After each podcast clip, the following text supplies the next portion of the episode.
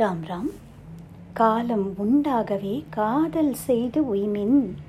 மூலபண்டாரம் வழங்குகின்றான் வந்து முந்துமினே அப்படின்னு மாணிக்க வாச்சகர் சொல்கிறாரே எம்பெருமானுடைய கிருபை அவதார புருஷர்கள் மகான்கள் ஞானிகளுடைய கருணை எல்லாருக்கும் பொதுவானதாய் இருக்க எல்லாராலையும் அதை உணர்ந்து கொள்ள முடிகிறதா? அப்படிங்கிற ஒரு கேள்வியோடு நம்ம அந்த சிந்தனையை நிறுத்தி இருந்தோம்.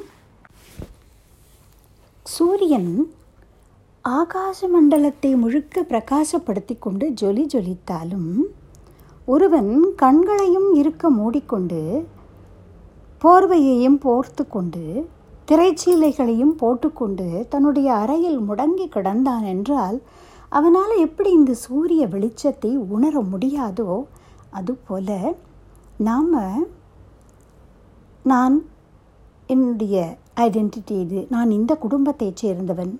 இந்த ஒரு பதவியை வகிப்பவன். இந்த ஒரு படிப்பை படித்திருப்பவன். இப்படியெல்லாம் இது என்னுடைய தகுதி என்பதாக நமக்கான ஐடென்டிட்டி என்று பல நிலைகள் பல லேயர்ஸ் நம்மளை சுற்றி போட்டுருக்கிறோம் அதனால் எங்கும் நிறைந்திருக்கக்கூடிய குரு அருளை உணர்ந்து கொள்ள முடியாதவர்களாக இருக்கிறோம்.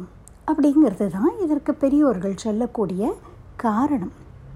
கண்களை திறந்து பார்த்தால் தானே அந்த சூரிய வெளிச்சத்தை நம்மளால் காண முடியும். அதுபோல இருந்தென்னை ஆண்டுக்குள் விற்றுக்குள் ஒத்திவை என்னிலல்லால் விருந்தினனை விட்டுடுதி கண்டாய் அப்படின்னு மாணிக்க வாச்சகர் போய் சொல்கிறார் பரமேஸ்வரன்ட்ட.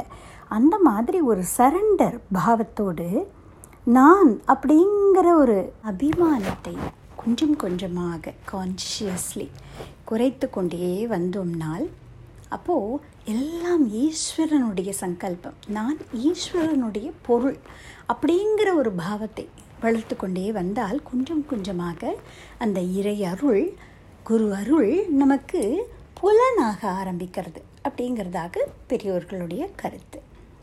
தேவாரத்திலே ஆறாம் திருமுறையில் திருநாவுக்கரசு நாயனார் கோயில் என்று வழங்கப்படக்கூடிய சிதம்பரம் க்ஷேத்திரம். தலைமுறை அப்படின்னு அந்த எந்த ஸ்தலத்தை பற்றி பாடுறார்கள் அப்படிங்கிறதுல தலைமுறையில் கோவில் அப்படிங்கிறதான தலம். அதை பற்றி பாடும் பொழுது ஒரு பாடலே சொல்கிறார் ரொம்ப அற்புதமான பாடல் இது. ரொம்ப ஆழ்ந்து சிந்திக்க வேண்டிய ஒரு பாடல். ஆட்டு வித்தால் ஆரொருவர் ஆடாதாரே? அடக்குவித்தால் ஆரொருவர் அடங்காதாரே? ஓட்டுவித்தால் ஆரொருவர் ஓடாதாரே? உருகுவித்தால் ஆரொருவர் உருகாதாரே? பாட்டு வித்தால் ஆரொருவர் பாடாதாரே? பணிவித்தால் ஆரொருவர் பணியாதாரே? காட்டுவித்தால் ஆரொருவர் காணாதாரே? காண்பார் ஆர் கண்ணுதலாய் காட்டாக்காலே அப்படின்னு ரொம்ப அழகாக அந்த எசன்ஸை இதில் கொடுத்துருக்கிறார். இதை இந்த கருத்தை ஒட்டித்தான். அதாவது இறைவன் சங்கல்பித்தானால் அவன் ஆட்டுவித்தானானால் உயிர்கள் எல்லாம் அதற்கேத்தாற் போல ஆடுகின்றன. இந்த மறைத்தல் அப்படிங்கிறதான அவனுடைய சக்தியை வைத்துக்கொண்டு இந்த மாயையை வைத்துக்கொண்டு உயிர்களுக்கு நான் எனது அப்படிங்கிற அபிமானங்களை கொடுத்து அதற்காகவே வாழ்நாள் முழுக்க பல்வேறு இயக்கங்கள் அப்படி உயிர்கள் ஜீவன்கள் பண்ணுறது போல அமைத்திருக்கிறான் இறைவன். அப்படி அவன் ஆட்டு வித்தால் எல்லோரும் ஆடுறோம். நம்மளாம் ஒரு நூல் பாவை மாதிரி. அதாவது பொம்மலாட்டம் அப்படின்னு சொல்லி ஒரு கலை நம்மளுடைய நாட்டுடைய பாரம்பரியமான கிராமிய கலை. பல்வேறு புராண விஷயங்களையும் சின்ன சின்ன ஃபோக்லோர்னு சொல்லக்கூடிய கதைகளையும் அழகாக இந்த பொம்மலாட்டம் மூலமாக காண்பிப்பார்கள். அதில் பார்த்தா வேரியஸ் கேரக்டர்ஸை ரெப்ரசன்ட் பண்ணுற மாதிரி பொம்மைகள் இருக்கும். ஒரு கயிற்றுனாலே அதுக்கு மேலே கட்டப்பட்டிருக்கும். அந்த கயிறு ஒருவருடைய கையில் இருக்கும். அத்தனை பொம்மைகளுடைய கயிறும். ஒரு அழகாக ஒரு பாக்ஸ் மாதிரியான ஒரு அமைப்பில் இந்த பொம்மைகள்லாம் தொங்க விடப்பட்டிருக்கும். அவர் மேலிருந்து அந்த கயிறை பிடித்து இழுப்பார். வெவ்வேறு ஒரு மூமெண்ட்ஸ் கொடுக்குற மாதிரி இழுப்பார். அப்போ இந்த பொம்மைகள்லாம் கையையும் காலையும் ஆடுறது போல் இருக்கும். வசனம் அவரே பேசுவார். அப்போ பார்க்குற குழந்தைகளுக்கோ பார்வையாளர்களுக்கோ அந்த பொம்மைகளே பேசுவது போல ஒரு தோற்றம் அளிக்கும். அப்படி இந்த விஷுவலாக அந்த காலத்தில் அனிமேஷன் அப்படின்னு நம்ம இன்றைக்கி சொல்கிறதெல்லாம் இல்லாத ஒரு காலகட்டத்தில் ஒரு கதையை விஷுவலாக காமிக்கிறதுக்கு இப்படி ஒரு அற்புதமான ஒரு கலை நம்ம நாட்டில் இருந்திருக்கு. இப்போ இந்த பொம்மை நாட்டத்தில் எப்படி அந்த பொம்மைகள் எல்லாம் மேலிருந்து கயிற்றை பிடித்து இழுப்பவன் எப்படி ஆட்டு வைக்கிறானோ அதுபோல கையையும் காலையும் ஆட்டுமோ அவைகளுக்கு என்று எந்த சுவாதந்திரியமும் கிடையாதோ அதுபோல இறைவன் எப்படி சங்கல்பிக்கிறானோ அதன்படி ஜீவன்கள் இயங்குகின்றன அப்படிங்கிறதைத்தான் ஆட்டுவித்தால் ஆரொருவர் ஆடாதாரே அப்படின்னு கேட்கிறார் திருநாவுக்கரசு நாயனார். இந்த கருத்தை ஒட்டித்தானோ என்னவோ? அமரர் திரு. கண்ணதாசன் அவர்கள் அற்புதமான ஒரு திரைப்பட பாடல் அதில் அவர் சொல்லியிருக்கிறார். கால் கொண்டு ஆடும் பிள்ளை நூல் கொண்டு ஆடும் பொம்மை கால் கொண்டு ஆடும் பிள்ளை நூல் கொண்டு ஆடும் பொம்மை. உன் கையில் அந்த நூலா? நீ சொல்லு நந்தலாலா? அப்படின்னு ரொம்ப அழகான வரிகள். அப்படி உன் கையில் அந்த நூல் நீ பிடித்து எப்படி எழுக்கிறாயோ இந்த உயிர்கள் ஆடுகின்றன அப்படின்னு சொல்கிறார் அடக்கு விட்டால் ஒருவர் அடங்காதாரே. நான் அப்படிங்கிற அபிமானத்தோடு தன்னுடைய திறமை தன்னுடைய ஒரு சாமர்த்தியம் அப்படிங்கிறதையெல்லாம் நம்பி எல்லாத்தையும் செஞ்சுட முடியும் அப்படின்னு ஜீவன் நினைக்கிறான். ஆனால் தன்னுடைய சக்தியோட எல்லையை உணரும் பொழுது அப்போது அந்த நான் அப்படிங்கிறது எங்கே அர்த்தம் இழந்து போகிறது அப்படிங்கிறதை புரிந்து கொள்ளும்போது ஒரு திகைப்பு ஏற்படுறது ஜீவனுக்கு. அப்போது அந்த அபிமானமெல்லாம் அடங்கி நமக்கு மேல் ஒருவன் இருக்கிறான். அப்போது நம்ம அல்பசக்தர்கள் அசக்தர்கள் அவன் சர்வசக்தன் அப்படிங்கிறதான ஒரு உணர்வு அப்போ தான் ஏற்படுறது. அப்படி அடக்க விட்டால் ஒருவர் அடங்காதாரே அப்படின்னு சொல்கிறார் இதை இந்த வரி படிக்கும் பொழுது ஸ்ரீமத் ராமாயணத்திலிருந்து ஒரு விஷயம் ஞாபகம் வருது. அதை பகிர்ந்துக்கணும். வால்மீகி ராமாயணத்தில் உத்தரகாண்டத்தில் நந்தியுடைய சாபம் அப்படிங்கிறதாக ஒரு சர்க்கம் அதில் சொல்லப்பட்டிருக்கு. முதல்ல அதாவது ராவணன் ராவணன்கிற பேர் வரத்துக்கு முன்னாடி தசானனன் அப்படி தசக்ரீவன் அப்படின்னெல்லாம் அவனுக்கு பேர். பத்து தலையை உடையவன் அப்படிங்கிறதாக. பிரம்மாவை குறித்து கட்டும் தப்பம் பல காலம் பண்ணி தீர்க்கமான ஆயுளையும் பராக்கிரமத்தையும் அடைந்தான் தசக்ரீவன்.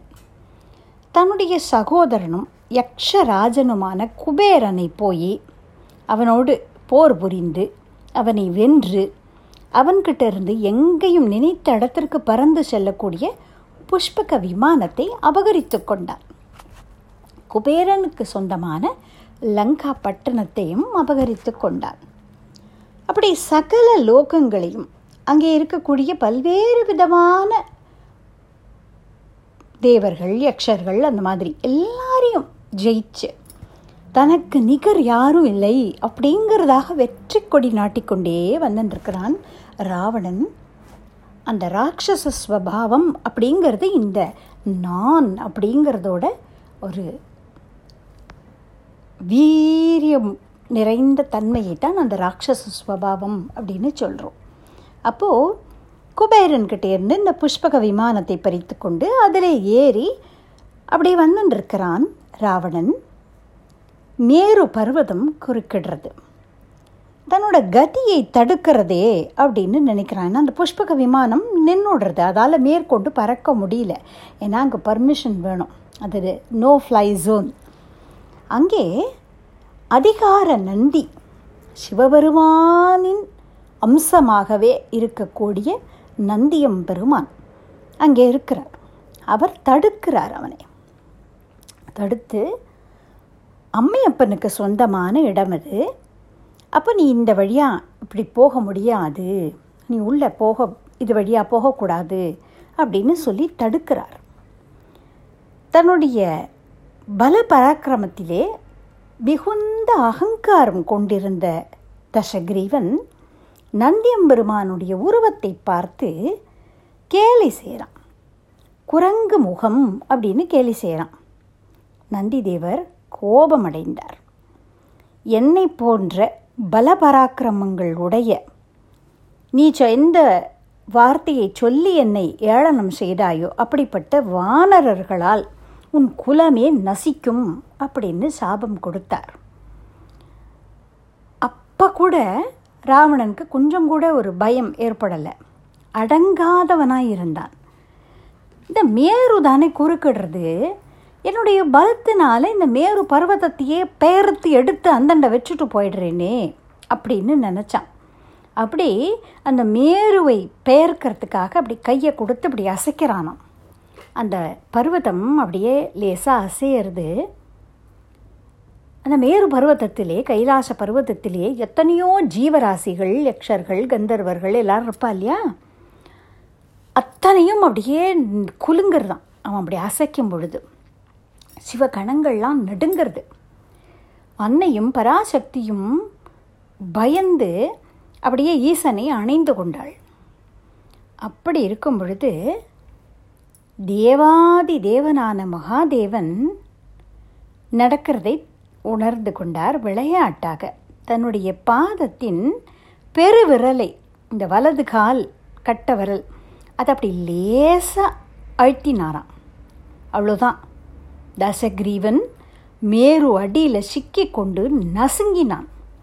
வலி தாங்க முடியாமல் மூன்று லோகங்களும் நடுங்கும்படியுமாக அவ்வளவு பயங்கரமாக அலறினானாம். அப்போது அவனுடைய அந்த வேதனையை பார்க்க முடியாமல் அவனோடு பயணித்து கொண்டு வந்துருந்த அவனுடைய மந்திரிகள் உபதேசம் பண்ணுறா தேவாதி தேவனான கருணாமூர்த்தியான பரமேஸ்வரனிடத்திலே பிரார்த்தனை செய்து கொள் உன்னுடைய இந்த அகங்காரத்தை விட்டுட்டு சம்புவை நீ திருப்திப்படுத்தினால் அவர் சிப்ரப்பிரசாதின்னு பேர் பரமேஸ்வரனுக்கு. சட்டுன்னு சந்தோஷப்பட்டுவிடக்கூடியவர் ஏகபில்வம் சிவார்ப்பணம் அப்படின்னு எளிமையான ஒரு பூஜையினால் எளிமையான ஒரு பக்தி. அதற்கு கூட உடனே சந்தோஷப்பட்டு வரங்களை வாரி வழங்கக்கூடிய வள்ளல் சிவபெருமான் அதனால் அவரை சந்தோஷப்படுத்தினேயானால் நிச்சயமாக அவர் உன்னை விடுவிப்பார் அப்படின்னு அவர்கள் புத்தி சொல்கிறார் அவனுடைய ஏதோ ஒரு நல்ல காலம் அதை கேட்கணும்னு அவனுக்கு தோணித்து ஏன்னா யாரும் சொல்லி கேட்டுடக்கூடியவன் அல்ல அவன். அப்போ அந்த வலியும் தாங்கலை எப்படியாவது தப்பிக்கணுங்கிற ஒரு நிலையில் மந்திரிகளுடைய உபதேசப்படி தன்னுடைய ஒரு தலையையே கொய்து ஒரு கையை ஒடித்து நரம்பால் கட்டி அதை வீணையாக்கி சாமகானம் பண்ணுறானாம் நாதத்தனும் மனிசம் சங்கரம் அப்படின்னு எவனுக்கு நாதமே சரீரமோ அப்படி சாமகான பிரியனாய் இருக்கக்கூடிய சங்கரன் உடனே சந்தோஷப்பட்டார். உடனேன்னு நம்ம சொல்கிறோமே தவிர ஆயிரம் வருடங்கள் அப்படி சாமகானம் பண்ணினானாம் ராவணன். அப்போ சந்தோஷப்பட்டு இந்த மேருவின் அடியிலே நசுங்கி கொண்டிருந்த அவனை விடுவித்து அவனுக்கு காட்சி கொடுத்தாராம் பரமேஸ்வரன்.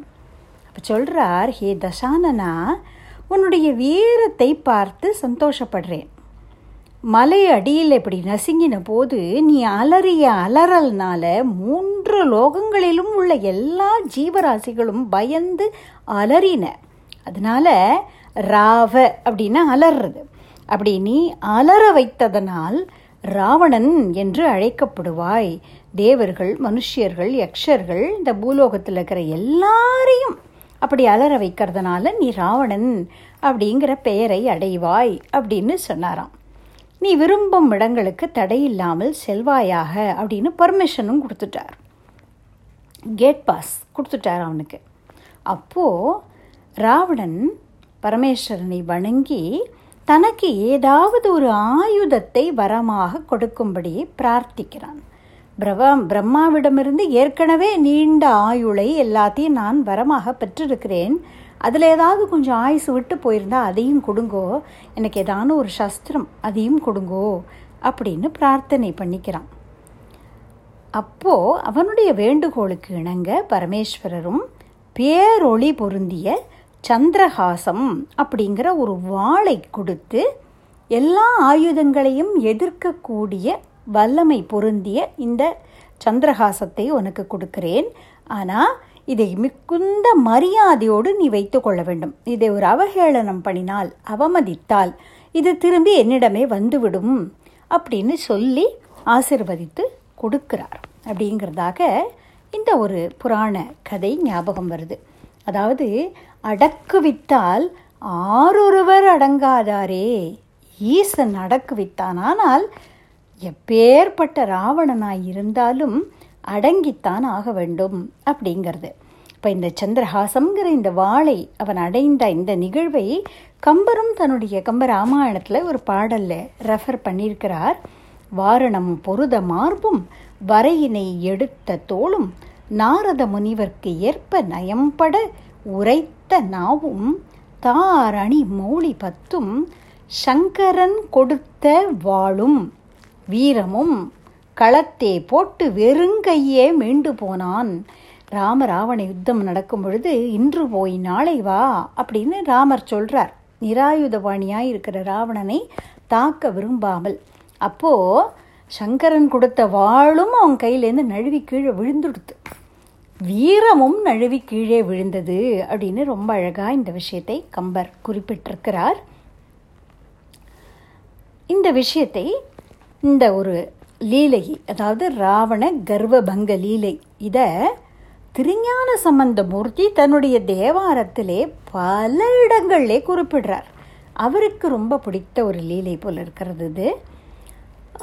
அடிக்கடி பார்த்தா ஒரு பத்து பத்து பாட்டுக்கு ஒரு தடவை இந்த ஒரு லீலையை மென்ஷன் பண்ணிடுவார். அதில் ஒரு சாம்பிளுக்கு பார்க்கலாம். முதல் திருமுறையில் புகலூர் அப்படிங்கிற தலம். அதை பற்றி பாடும்பொழுது இந்த ஒரு புராண நிகழ்வை அந்த பாடலே அவர் பதிவு செய்திருக்கிறார். தென்னிலங்கை அரையன் வரை பற்றி எடுத்தான் முடி தின்தோள் தன் இலங்கு விரலால் நெறிவித்து இசை கேட்டு அன்று அருள் செய்த மின்னிலங்கு சடையான் மடமாதொடு மேவும் இடம் என்பர் பொன்னிலங்கு மணிமாளிகை மேல் மதி தோயும் புகழூரே அப்படின்னு இந்த விஷயத்தை அவர் அந்த பாடலில் பதிவு செய்திருக்கிறார். அப்படி ஆட்டு விட்டார் ஆரொருவர் ஆடாதாரே அடக்கு வித்தால் ஆரொருவர் அடங்காதாரே ஓட்டு வித்தால் ஆரொருவர் ஓடாதாரே அப்படிங்கிறார். உயிர்கள் எதையும் அட்டைன் பண்ணணும் அப்படிங்கிறதுக்காக படிப்பு பதவி பணம் செல்வாக்கு புகழ் இப்படி எதையோ அட்டைன் பண்ணணும் அப்படிங்கிறதுக்காக வாழ்நாள் முழுக்க ஒரு ஜென்மாலேருந்து அடுத்த ஜென்மா அப்படி ஒவ்வொரு ஜென்மாலையும் ஓடிக்கொண்டே இருக்கிறது. அப்போது ஏதோ ஒரு நிலையில் அந்த ஓட்டத்தை இறைவன் தடை பண்ணினான் அப்படின்னால் எதையோ தேடிக்கொண்டு ஓடிக்கொண்டிருந்த ஓட்டம் உள்ளுக்குள்ளே உறையும் ஈஸ்வரனை தேடி இப்படி ரிவர்ஸில் அந்த ஓட்டம் ஆரம்பிக்கிறது. அதனால் ஓட்டு வித்தால் ஆர் ஒருவர் ஓடாதாரே நம்மளை செலுத்துறதும் ஈஸ்வரனுடைய சங்கல்பம்தான் அப்படின்னு அந்த இடத்துல சொல்லியிருக்கிறார். ரொம்ப அழகாக பகவத் பாதாள் ஒரு ஸ்தோத்திரம் பண்ணியிருக்கிறார். லக்ஷ்மி நிருசிம்மனை பற்றி அதில் சொல்கிறார் ஏ மனமாகிய வண்டே அனாவசியமாய் சாரமில்லாத விஷயங்களில் போய் ஏதாவது தேன் கிடைக்குமா? அப்படின்னு அங்கேயும் இங்கேயும் அலையறியே. சர்வேஸ்வரனான லக்ஷ்மி நிருசிம்மனுடைய திருவடி தாமரை அப்படிங்கிற அந்த தாமரையில் இருக்கிற அந்த அருள்ங்கிற தேனை பருகக்கூடாதா? உன்னுடைய நன்மையின் பொருட்டு ஒரு விஷயம் சொல்கிறேன் கேழு எப்போதும் நீ சாஸ்வதமான சுகத்தை அடைய எண்ணினால் நான் சொல்கிறத கேழு எவ்வாறு? கனவிலே பார்க்கிற பொருட்கள் எல்லாம் விழித்து கொண்டதும் பொய் அப்படிங்கிறது புலனாகின்றதோ? அதே போல அறியாமைங்கிற உறக்கத்திலிருந்து நீ விழித்துக்கொள் நீ எதையெல்லாம் உண்மை என்று நினைத்து மயங்கி அதன் பின்னால் ஓடிக்கொண்டிருக்கிறாயோ அது எல்லாம் பொய் என்பதை உணர்ந்து கொள்வாய். உன்னால் அப்படி ஞான விசாரம் செய்ய முடியலையா? கவலைப்படாதே. கருணையே வடிவான பெருமான் இருக்கிறான். அவனுடைய பாதத்தை சரணாகதி பண்ணிடு. எப்போதும் அவனுடைய நாமத்தை சொல்லிக்கொண்டே இரு. அவன் கதைகளை கேட்டுக்கொண்டே இரு. அவன் கதைகளையே பேசு. அவனை பற்றியே சிந்தனை செய். அவன் கருணாமூர்த்தி உனக்கு வேணுங்கிற ஞானத்தை அவனே கொடுத்து உன்னை உய்விப்பான் அப்படின்னு ரொம்ப அற்புதமாக சொல்லியிருக்கிறார். அப்படி எதையோ தேடி ஓடிக்கொண்டே இருக்கிறது இந்த மனமாகிய வண்டு. அது அவன் ஓட்டு வைப்பதால் அப்படி ஓடுகிறது. அவன் திருப்பி விட்டுட்டான்னா அவனை நோக்கி ஓடத் தொடங்கும் அப்படிங்கிறதாக இந்த இடத்துல குறிப்பிட்டிருக்கிறார். உருகுவித்தால் ஆரொருவர் உருகாதாரே. பேர்பட்ட கல்லெஞ்சக்காரனாய் இருந்தாலும் ஏதோ ஒரு நிலையில் இறைவனுடைய கருணையை உணர்ந்து கொள்ளக்கூடிய அந்த தருணம் அவனுடைய வாழ்க்கையை மாற்றியமைக்கிறது. அதற்கப்புறம் பார்த்தால் இறைவன் பண்ணின கருணையை நினைத்து நினைத்து உருகும்படிமா ஆயிடுறது நம்மளுடைய வாழ்க்கையிலேயே நம்ம இதை பார்க்கலாம். நம்மளுக்கு ஏதோ ஒரு நிகழ்வு நம்மளுடைய வாழ்க்கையை புரட்டி போடும் பொழுது அந்த தாங்க முடியாத துக்கம் கூட ஒரு சில சமயம் சில பேருக்கு ஒரு பெரிய அவேக்கனிங் அந்த மாதிரியாக அனுபவமாக மாறி தீரும் அப்போது நம்மளுடைய வாழ்க்கை அப்படிங்கிறத ஒரு ஃப்ளாஷ்பேக் மாதிரி நம்மளுடைய பக்கங்களை திருப்பி பார்த்தால் மானம் அவமானம் பிரியம் உதாசீனம் இப்படின்னெல்லாம் நம்ம சொல்கிறோமே தவிர நம்மளிடத்தில் பிரியம் காட்டினவர்கள் நம்மை வெறுத்தவர்கள் நம்மிடம் உதாசீனர்களாய் இருந்தவர்கள் நம்மை வெகுமானப்படுத்தினவர்கள் அவமானப்படுத்தினவர்கள் எல்லாருமே பார்த்தால் ஏதோ ஒரு விதத்தில் நம்மை பண்படுத்த ரூபம் பண்ண பயன்பட்டிருக்கிறார்கள். எப்படியோ each one of them have contributed in shaping our destiny அப்படிங்கிறது நமக்கே நன்றாக புரியும். அப்போது இறைவனுடைய டூல் கிட் அதில் each one of them have acted as a small tool அப்படிங்கிற விஷயமும் நமக்கு நன்றாக புரிய ஆரம்பிக்கும். அப்போது வாழ்நாள் பூரா பார்த்தால் எதையதையோ நம்ம துன்பம் சோதனை அப்படின்னு எல்லாம் செட் பேக் அப்படின்னு எல்லாம் நினச்சிருப்போம் அந்தந்த காலகட்டத்தில். ஆனால் யோசித்து பார்க்கும் பொழுது ஒவ்வொன்றுமே இறைவன் செய்த கருணை அப்படின்னு நினைத்து அதுக்கப்புறம் ஈஸ்வரா இப்படி கிருப்ப பண்ணியிருக்கே பிரபு நான் என்ன அதுக்கு எனக்கு தகுதி இருந்தது? என்னிடத்திலே மாறாத கருணை காட்டி என்னை அவ்வப்போது திருத்தி பணி கொண்டு நான் எங்கேயோ டேவியேட் ஆகி போகும் பொழுதெல்லாம் ஏதோ ஒரு அனுபவத்தை எனக்கு கொடுத்து என்னை மறுபடியும் சரியான பாதைக்கு திருப்பி விட்டு யார் யாரோ மூலமாக வெவ்வேறு அனுபவங்களை எனக்கு கொடுத்து என்னை உன்னை நோக்கி செலுத்தி கொண்டே வந்திருக்கிறாய். அதை நான் உணர்ந்துக்கிறேன். இறைவா நான் என்ன கைமாறு பண்ணுவேன்? உன்னுடைய கருணைக்கு அப்படிங்கிற அந்த ஒரு உருக்கம் இறைவன் கொடுக்கும் பொழுது ஏற்படுறது ஒவ்வொரு ஜீவனுக்குமே.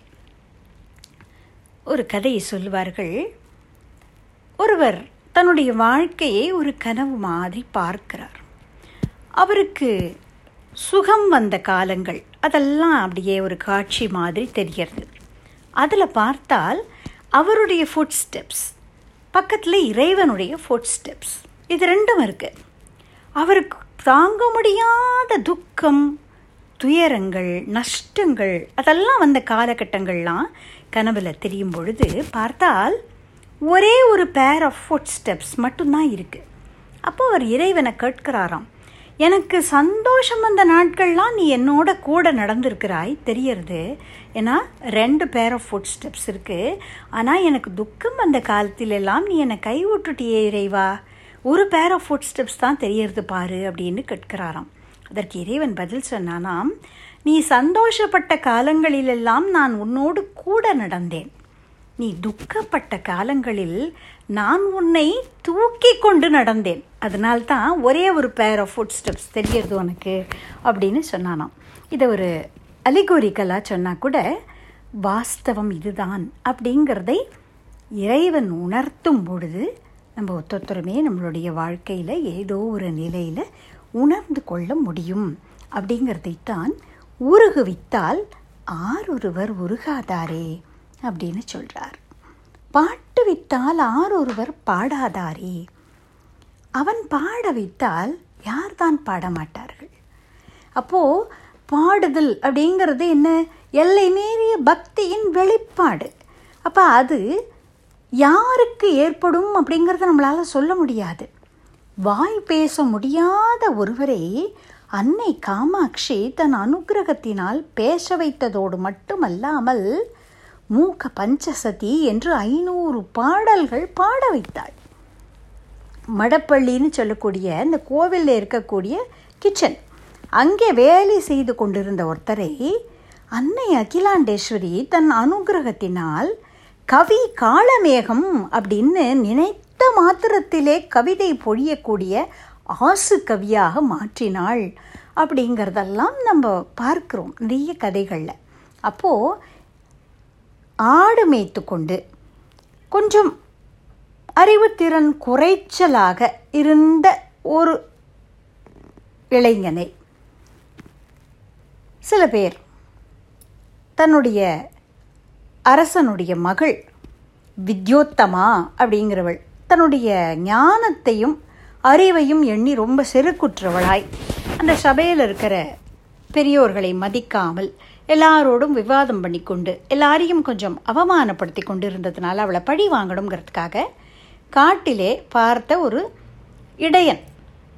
கொஞ்சம் அறிவுத்திறன் குறைச்சலாக இருக்கிற அவனை கொண்டு போய் அறிவாளி அப்படின்னு ப்ரொஜெக்ட் பண்ணி அவர் மௌன விரதத்தில் இருக்கிறதாக சொல்லி எப்படியோ ஒரு கான்ஸ்பிரசி பண்ணி கல்யாணம் பண்ணி வைக்கிறார்கள். உண்மை தெரிய வரும் பொழுது அந்த அரசி இவரை விரட்டிடுறா. காளியின் இடத்துல போய் சரணாகதி பண்ணி அவர் கதறி அழ காளியுடைய அனுகிரகத்தினாலே கவிகளுக்கெல்லாம் சக்கரவர்த்தி அப்படின்னு சொல்லக்கூடிய கவியாக ஒரு பெரிய பிளே ரைட்டாக காளிதாசன் அப்படின்னு இன்றளவும் ஒரு புகழ் வாய்ந்த ஒரு பெரிய ஒரு அறிவாளியாக அவரை மாற்றி அவரை கவிதை மழை பொழிய வைத்தாள் காளி அப்படிங்கிறதாக அவருடைய கதை. இப்படி அநேக உதாரணங்கள். பாட்டு வித்தால் ஆரொருவர் பாடாதாரே. பணி வித்தால் ஆரொருவர் பணியாதாரே. இதுவும் கிட்டத்தட்ட அதே மாதிரி தான் பணிவு அப்படிங்கிறது நம்முடைய செல்வாக்கு நம்முடைய சாமர்த்தியம் நம்மளிடம் இருக்கிற ஒரு செல்வம் அப்படின்னெல்லாம் ஒரு மமதையோடு இருப்பவர்களை கூட இறைவன் பணிய வைத்தான் அப்படின்னால் யார்தான் பணிய மாட்டார்கள்? காட்டுவித்தால் ஆரொருவர் காணாதாரே. இறைவன் தன்னுடைய இருப்பை காட்டி கொடுத்துட்டான் அப்படின்னால் யார் வேணா பார்த்துருவா. இது நம்ம பல கதைகளில் ஏற்கனவே பார்த்துருக்குறோம். மகான்களுடைய அனுகிரகத்துக்கு பாத்திரம் ஆயிட்டாக்க யாரோ ஒருத்தருக்கு கூட அதாவது பகவானிடம் பக்தி பண்ணாதவர்களுக்கு கூட அந்த ஒரு க்ஷண நேரத்தில் இறை அனுபவம் ஏற்பட்டுடும் அப்படிங்கிறத நம்ம பார்த்துருக்குறோம். அப்படி அவன் காட்டு விட்டால் யார் வேணா பார்த்துருவா. ஆனால் அவன் காட்டாவிட்டால் யாரால் பார்க்க முடியும்? காண்பாரார் கண்ணுதலே காட்டாக்காலே அப்படின்னு கேட்கிறார் அப்போது இறைவன் எந்த ஒரு நேரத்திலே எப்படிப்பட்ட ஒரு நிலையிலே நமக்கு தன் இருப்பை குரு தத்துவத்தை காட்டி கொடுக்க வேண்டும் அப்படின்னு நினைக்கிறானோ அவனுடைய அந்த சங்கல்பப்படிதான் நம்மளால் இறையருளை குருவருளை புரிந்து கொள்ள முடியும். இல்லாட்டா மாணிக்க வாச்சகருடைய இந்த ஒரு நிகழ்வில் கூட எடுத்துட்டோம்னா திருப்பெருந்துறையில் அவர் மட்டுமா குருந்த மரத்தடியில் இருந்த அந்த குருநாதனை பார்த்தார். ஏன்னா ஒரு மனித ரூபத்தை எடுத்துக்கொண்டு ஒரு வேதியர் வடிவத்திலே தான் சிவபெருமான் காட்சி கொடுத்தார் அப்படின்னு தெரியறது அவரோடு கூட வந்த அந்த படை அதில் இருந்த வீரர்கள்லாமும் தானே பார்த்தார்கள். அவர்களுக்கெல்லாம் ஏன் இந்த உருக்கம் ஏற்படலை? அவர்களுக்கெல்லாம் உடனே இந்த சிவ அனுபவம் ஏன் ஏற்படலை? மாணிக்க வாசகருக்கு மட்டும் ஏன் ஏற்பட்டது? அப்படிங்கிற ஒரு கேள்வி வருது இல்லையா? அப்போது அதுக்கு நம்ம இந்த நாவுக்கரசு பெருமானுடைய பாடலைத்தான் பதிலாக கொள்ள வேண்டியிருக்கிறது. காட்டுவித்தால் ஆரொருவர் காணாதாரே காண்பார் ஆர் கண்ணுதலாய் காட்டாக்காலே அப்படின்னு. எத்தனையோ பேர் இருக்க பிரகலாதனுக்கு மட்டும்தானே சர்வத்திர ஹரிதர்சனமாக கிடைச்சது? எங்கேயும் ஹரி இருக்கிறான்னு அவனுக்கு தானே தெரிந்தது. அவனை பெற்ற ஹிரண்ய கசிபுவுக்கே தெரியவில்லையே இல்லையா? ஹரி எங்கே? அப்படின்னு தானே கேட்டுருந்தான் அப்போது இறைவன் காட்டி கொடுக்காவிட்டால் காண முடிவதில்லை அப்படிங்கிறது தெரியறது. மறைத்தல் அனுக்கிரகம் இது ரெண்டுமே அவனுடைய செயல்தான் அப்படிங்கிறதை மகான்கள் நமக்கு உணர்த்தி கொண்டே இருக்கிறார்கள். அப்படி இறைவனுடைய சங்கல்பத்தால் ஒருவர் எப்படி உணர முடியும் அவரை? அப்படிங்கிற இந்த விஷயங்களை நம்ம தொடர்ந்து சிந்திக்கலாம். சிவாய நம திருச்சிற்றம்பலம். ராம் ராம்.